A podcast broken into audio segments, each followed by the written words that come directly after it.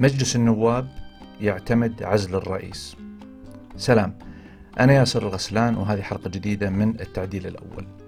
أه قبل لحظات أه صوت مجلس النواب بأغلبية أه بعزل الرئيس ترامب. هذه أول مرة في التاريخ الأمريكي اللي يواجه فيها رئيس العزل لمرتين. وطبعا عزل الرئيس ترامب يتطلب موافقة مجلس الشيوخ ولكن الإجراء الدستوري ينص على أنه مجلس النواب يقوم بدور شبيه بدور الادعاء العام في أي قضية جنائية تنظر في المحاكم. يجمع الأدلة ويبني قضيته اللي بناء عليها يذهب بها في حال اتفقوا لمجلس الشيوخ. ومجلس الشيوخ يقوم بدور لجنة المحلفين التي تصدر الحكم بمدى قبولها واتفاقها على إدانة الرئيس في حال كانت الأدلة مثبتة أو مقنعة لهم. وطبعا يكون هذا ضمن جلسة لمجلس الشيوخ وكذلك بإشراف وإدارة رئيس المحكمة العليا اللي يقوم بدور ضابط الأدلة و من يقدم ويسمح المجال للحديث يعني الجانب الإجرائي والتنظيمي للجلسة نفسها. الخطوة اللي صارت اليوم هي طبعا أتت بتقريبا اتفاق الديمقراطيين بالكامل وتصويت عشرة جمهوريين معهم بموافقتهم على ضرورة عزل الرئيس. العشرة طبعا من إجمالي الميتين وزيادة من أعضاء مجلس النواب الجمهوريين. يعني ما هو عدد كبير لكنه يبين أنه في بعض الأصوات في مجلس النواب ارتأت بأنها تقف ضد ضد ترامب. لكن الأغلبية العظمى من الجمهوريين وقفوا ضد القرار. ولكن حتى العشرة هذول لو ما كانوا صوتوا مع الديمقراطيين في عزل الرئيس كان حيمر القرار لأنه الجمهوريين أو الديمقراطيين يملكون الأغلبية التي تسمح لهم بالمضي بإجراءات العزل ورفعها لمجلس الشيوخ. طبعا اللي تابع الجلسة اليوم شاف أنه بشكل عام كانت هي جلسة مدتها تقريبا ثلاث ساعات. عادة في الجلسات زي ما شفنا مثلا في بداية السنة أو نهاية السنة اللي فاتت في العزل الأول كانت في اللجان المتخصصة اللجنة القضائية تعقد اجتماعات متتالية ويعني تدعو شهود لتقديم أدلتها اللي تؤيد أو تنفي الاتهام. لكن بحكم أن العملية الآن تحت يعني أجواء من التسييس الكامل تم قطع هذه المرحلة واستثنائيا بتصويت الأعضاء أنه ممكن أن نصوت مباشرة بعد ما نتداول في الجلسة ونصوت من غير ما يكون في عمل لجان تعود لنا باستنتاجاتها وبأدلتها. وكأنه يعني الجلسة هي أنه الجميع متفق إما يكون مع أو ضد ما يبغى يسمع لا دليل ولا يحزنون هو اوريدي عارف إيش حيصوت. فالجلسة اليوم اللي استمرت تقريبا ثلاث ساعات وانتهت قبل شوية بالتصويت كانت المواقف بالمجمل يعني أنا ممكن ألخصها بأنه الجمهوريين كانوا أغلبيتهم يتكلمون عن طبعا دفاعهم عن ترامب ويتكلمون عن ترامب ما ارتكب جريمة أو ما ارتكب مخالفة وهو طبعا طبعا التهمة قبل لا أنسى التهمة الموجهه لترامب الآن هي مرتبطة بالتحريض على التمرد. شفنا الأحداث اللي صارت في الكونغرس الناس اللي دخلوا وكسروا. فالديمقراطيين يعتبرون إنه هذا تمرد على البلاد تمرد على النظام تمرد على الحكومة. وهناك في في الدستور الأمريكي مادة في المادة الرابعة عشر يستند عليها أنه أي موظف حكومي يدعو للعنف ويحرض على التمرد على الحكومة هذا يستجوب عزله من وظيفته إن كان موظف صغير أو موظف كبير. وهذا طبعا ينطبق من وجهة نظرهم كذلك على على ترامب. فالجمهوريين في مواقفهم الدفاعية أو في محاولة تغيير رأي الأعضاء انه ما يصوتون لصالح صالح العزل. دافعوا عن ترامب بطرق مختلفة ويعني وحاول إنه يبين إنه ترامب كان دعاهم للسلم للذهاب للكونغرس للسلم. يعني بطريقة سلمية والاعتراض. طبعا اللي اللي تابع كلمة ترامب يعرف إنه كلامه كان مبطن وكان في جمل واضحة. قال إنه آه يعني الضعف ليس لن لن لن تستعيدوا بلادكم بالضعف. يجب أن أن يعني تبينوا القوة. وطبعا هذه فسرت على أنها دعوة للعنف لأنه الأعمال اللي صارت بعد كذا كانت كلها عنفية في الكونغرس. فالجمهوريين ركزوا على آه، هذا المحور. الدفاع طبعا بشكل رئيسي على ترامب. وكذلك اتهموا الديمقراطيين بأنهم يسيسون هذه المحاولة وطبعا من استدلالاتهم أنهم يعني ما عقدوا اللجان آه، القانونية اللي تبحث في الأدلة وتناقش الأدلة و يعني آه، يتم الاستماع لشهود آه، إن كان يعني يثبتون هذه التهمة أو أو ينفونها.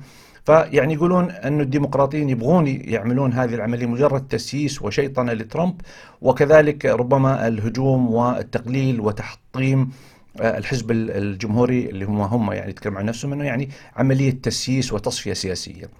وكذلك آه، يعني بعض الأصوات كانت تتكلم على ان أو تدعو لإنه لابد إنه هذه مرحلة تكون في تصالح والعمل بين الحزبين على الوحدة على اعتبار إنه هذه العملية العزل حت حت تكون مضرة في أي جهود للتصالح والوحدة لأنها تزرع يعني الانشقاق زيادة والتسييس بين الحزبين وكذلك بين أتباع الحزبين فهذه الثلاثة مبادئ الرئيسية اللي ركزت عليه ركزوا عليها الأعضاء الجمهوريين.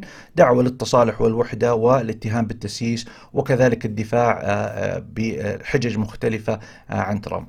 فيما يتعلق بالديمقراطيين وهم طبعا اللي قدموا قرار العزل وهم اللي كانوا خلف هذا القرار ركزوا كذلك على عدد من المحاور. ممكن نشوف أهم ثلاثة محاور رئيسية. هم طبعا كانوا كلماتهم كلها تقريبا تركز على تحطيم يعني مستقبل ترامب السياسي. يعني هذا هدفهم. هم يبغون أنه ترامب ما عاد يكون له مستقبل سياسي بعد ما يترك البيت الأبيض.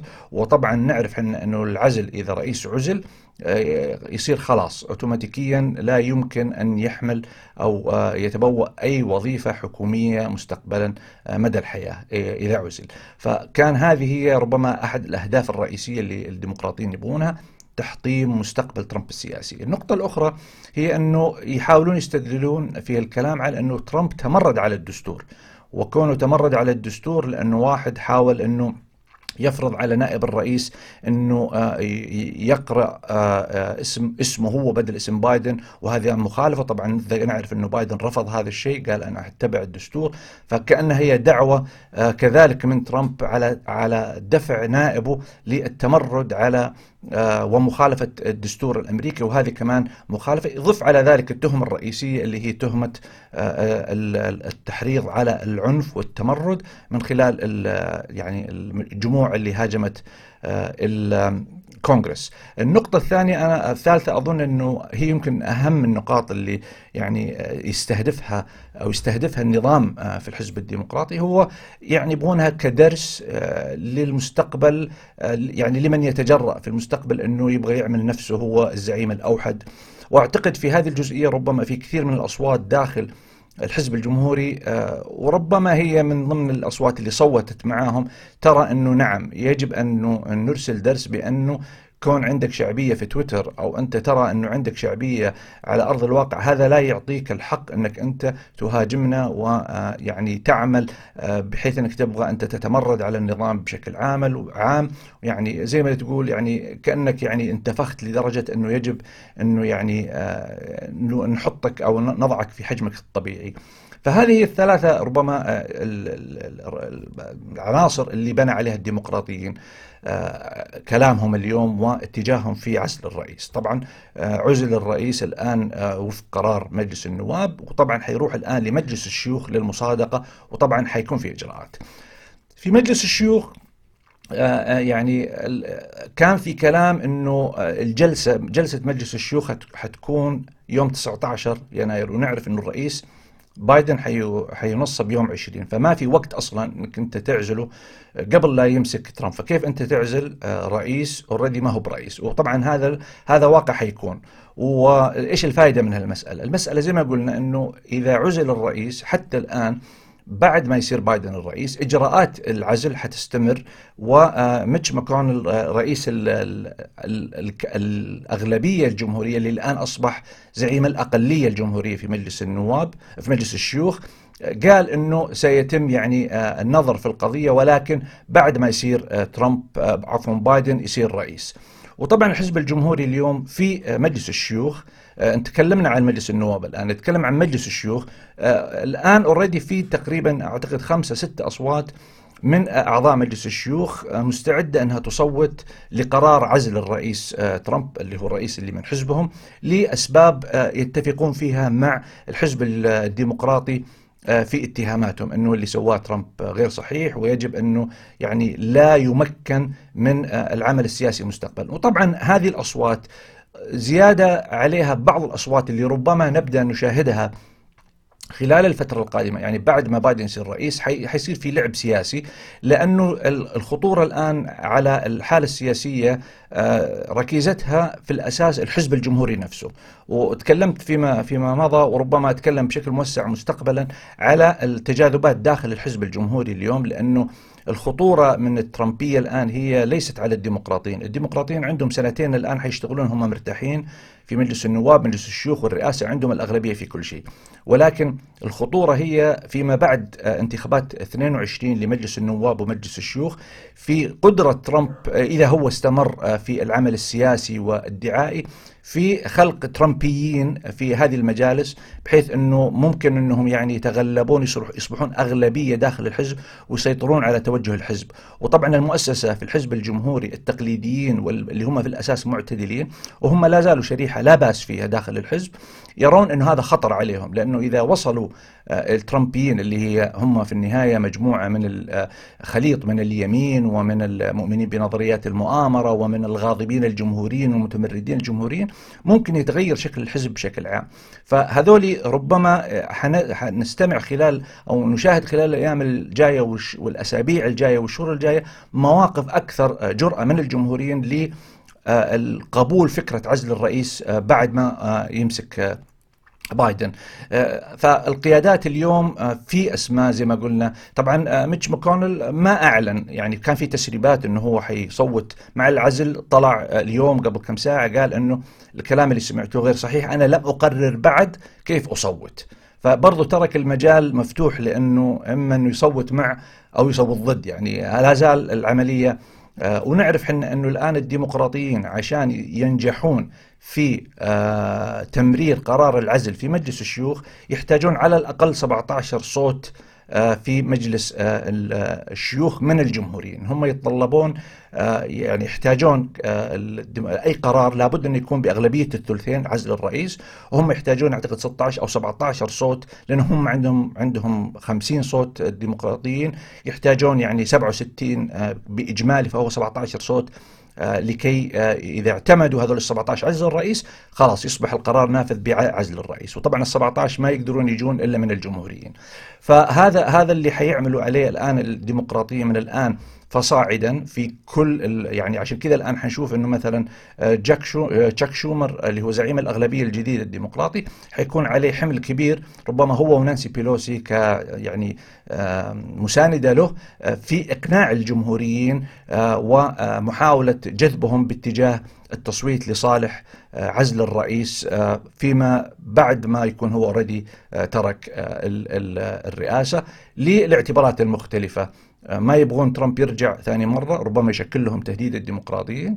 وكذلك الجمهوريين من الداخل ما يبغون واحد زي ترامب يرجع لأنه يخافون من هذا الحراك الترامبي اللي بإمكانه أن يغير شكل الحزب الجمهوري بالكامل. وأول من يدفع الثمن في حال تغير هم هذه الأصوات اليوم اللي هي ماسكة الحزب اللي هم المعتدلين و آه، آه، يعني المعتدلين والتقليديين في الحزب اللي هم القيادات الرئيسية والعمود الفقري للحزب آه، من الناحية السياسية ومن ناحية التفاوض وحتى من ناحية القدرة على العمل مع خصومهم الديمقراطيين. يعني الأطياف الأكثر تطرفا اللي هي أقرب لترامب هذول تقريبا يعني في حالة قطيعة ولا يمكن التفاهم معهم من الديمقراطيين أو من يعني في تشكك من الطرفين. المعتدلين والجمهوريين التقليديين قادرين على لأنهم لسنوات طويلة عملوا على أنه يعملون مع الديمقراطيين في أجواء جدا مشحونة. ونستذكر تماما الحالة اللي كانت أيام أوباما على سبيل المثال في التاريخ الماضي القريب.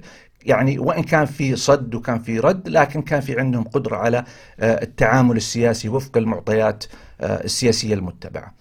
هذا هو أعتقد الموضوع اللي آه، حبيت أتكلم فيه معاكم اليوم. وطبعا من الآن إلى يوم تنصيب ترامب بعد أسبوع آه، عفوا تنصيب بايدن بعد أسبوع آه، حتكون أكيد في أحداث كثيرة لعلنا نتناولها إن شاء الله في وقتها. شاكر لكم يعني استماعكم وبقائكم معي إلى نهاية البودكاست ونلتقيكم إن شاء الله في الحلقة القادمة. سلام